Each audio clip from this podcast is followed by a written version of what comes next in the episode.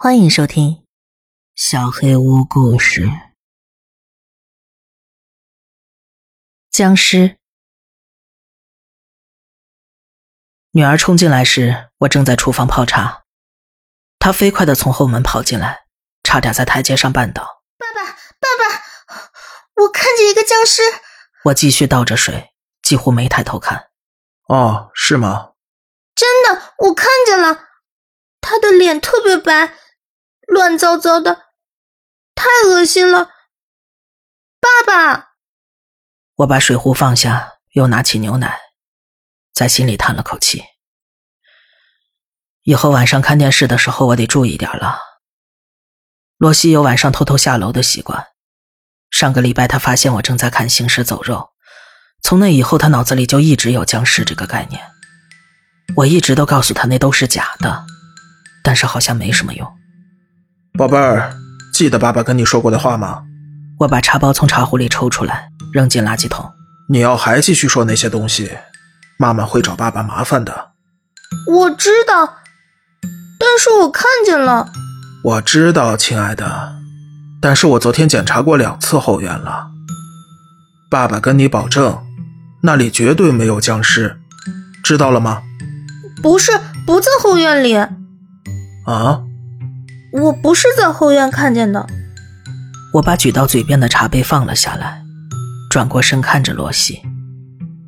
他的头发被风吹乱了，小脸通红，像是跑了很久。宝贝儿，我尽量用最严肃的声音，爸爸生气了那种声音。我问你个问题，但是你要非常诚实的回答我。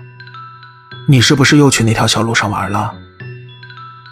其实根本不用问，我心里已经有答案了。我们允许罗西自己在后院玩，如果他事先征得我们同意，我们还会允许他骑自行车沿着房子后边的小路玩一会儿。那条路会经过所有邻居的后院，不过这都是我们允许的。这个社区很安全，但现在这种环境下，还是得多加小心。几个月前。几条街远的地方发生过入室盗窃，去年还有人拦路抢劫。两年前，镇上甚至有个小男孩失踪了，不过好在距离我们这儿还有些远。当时那个案件被全国关注，可惜后来不了了之。但是家长们都谨慎了起来。洛西现在七岁了，也开始变得爱冒险，不过总要给他划定一些界限。最近一段时间，罗西跨越了界限好几次，骑自行车去了更远的地方。我们叫他，他都不会立刻进屋，总在我们看不见的时候偷偷从后院大门溜出去。我看着罗西，他的脸越来越红。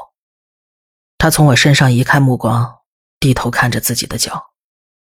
爸爸，我就走了一小段路，我保证。我就跟哈德森先生聊了一会儿，因为我看见他在自己家后院里，我就打了个招呼，他就跳了起来。唉，原来如此，哈德森先生就是罗西说的僵尸啊。昨天是邮递员，前天是另一个邻居。我喝了口茶，摇了摇头。说实话，哈德森先生确实比其他人要更像一些。他一个人住，看上去得有一百岁了，满脸的痣，皮肤松得像泄气的气球。不过，以前我们隔着篱笆聊天的时候，他总是显得很和蔼可亲，就是有些孤独而已。我可不能让罗西叫他僵尸。听我说，宝贝儿，我知道你没走多远。但是我不希望你。我马上就回来了，爸爸。他瞪着大大的蓝眼睛盯着我，一脸委屈。我发誓，哈德森先生给我冰淇淋的时候，我都拒绝了。我知道你不喜欢我拿陌生人的东西。他给了你冰淇淋？嗯，但是我说不要。哈德森先生真的很想让我去他家吃冰淇淋，但是我告诉他我得回家了。然后我就直接回来。罗西还在叽叽喳喳，一个僵尸，他的声音就像个小马达一样呼呼响。但是我已经没再听了。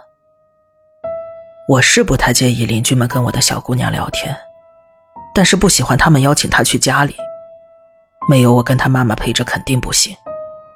哪怕他们只是善良孤独的老人家。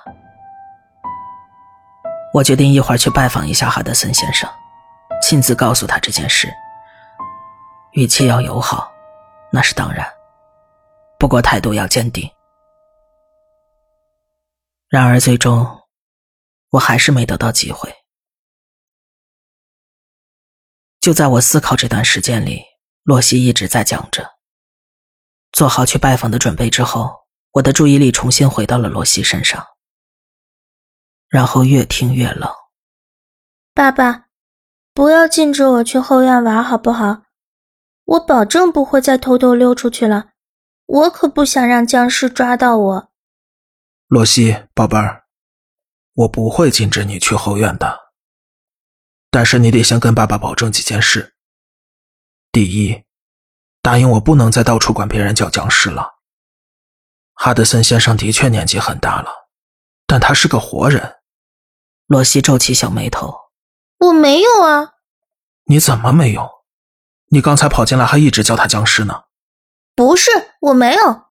哈德森先生不是僵尸，我在他家看到了僵尸，不过不是他。”“嗯。”我放下了茶杯。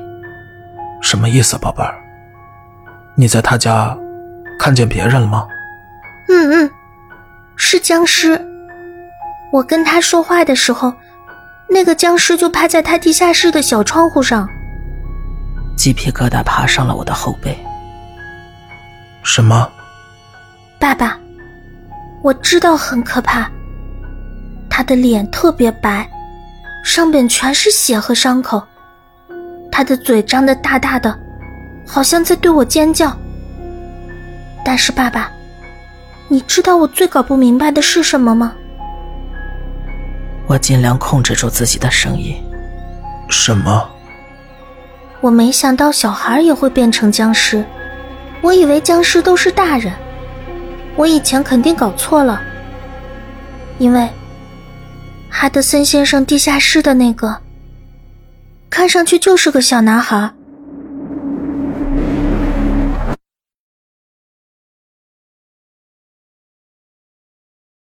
退回寄件人。我的邻居是个 YouTube 网红，很烦人的那种。这几年来，我看过他吞噬肉桂然后呕吐，在车缓速行驶时跑出驾驶座平躺在引擎盖上，把自己长时间的泡在水里。美其名曰“史诗般的胜利”，“史诗般的失败”，或者“史诗般的维持现状”。看着他为了追求那种病毒式的名声胡闹。真的很无聊，所以前段时间他来敲我的门，说要离开几个星期，让我帮他收邮件的时候，说实话，我长出一口气。我知道自己暂时不用为他做的那些蠢事做好心理准备了，那种如释重负的心情真的很难描述。我一直都担心他表演的那些所谓的特技表演。会把血流如注的景象带到我的生活里。开始几天一切正常，他收到了一些账单、一些垃圾邮件，还有一张，我猜大概是生日贺卡吧。后来一天晚上，我到家时发现一个大纸箱放在他的门廊上，红色的大字写着“退回寄件人”。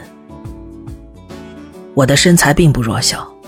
但是我得承认，一个人抬这个箱子有点困难，真的很沉。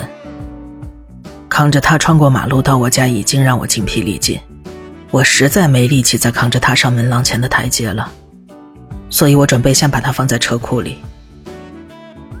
我的车没停在车库，这破车库门简直跟屎一样，不使劲砸两下它根本不开。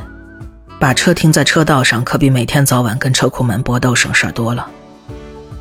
我扛着箱子使劲踢了两下车库门，就在踢第三脚时，我一下没找好重心，箱子掉到了地上，里头传来轻微的破裂声。该死，我应该先把箱子放下，再弄那个破门的。我只能希望没摔坏什么贵重物品，但是我不打算告诉邻居，让他以为是运输过程中摔的。好了，我终于解放了双手，锤开了车库门，门吱呀吱呀的抗议着卷了起来。我拖着箱子，把它放在了角落里。转眼几天过去了，我不知道这股味道从车库下的门缝飘出来到底花了多长时间。不过它慢慢的飘了出来，是种类似臭鼬一样令人作呕的甜臭味。开始几天，我真的以为那就是臭鼬。然而不久之后，随着气味越来越强烈而不是褪去，我才明白自己需要去找找源头了。然后我摸到了车库那儿，打开了门，那股恶臭差点让我摔个跟头，我赶紧捂住鼻子。很显然，车库中唯一的新事物就是那个角落里的箱子。那应该是这个月最受欢迎的肉类盲盒吧？那么多肉，常温下放置这么久，不臭才怪了。箱子那么大，那么重，里头得装多少肉啊？一整头牛。我找了把剪刀，捂住鼻子，走进箱子。其实我应该不需要剪刀，箱子底部已经湿透了，但是我可不想把手指头伸进变质的肉汤里。